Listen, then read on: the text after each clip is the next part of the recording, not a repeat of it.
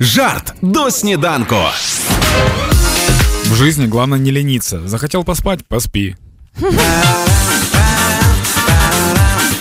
Ну, як каже народна мудрість, не відкладай на завтра те, що ніколи не зробиш.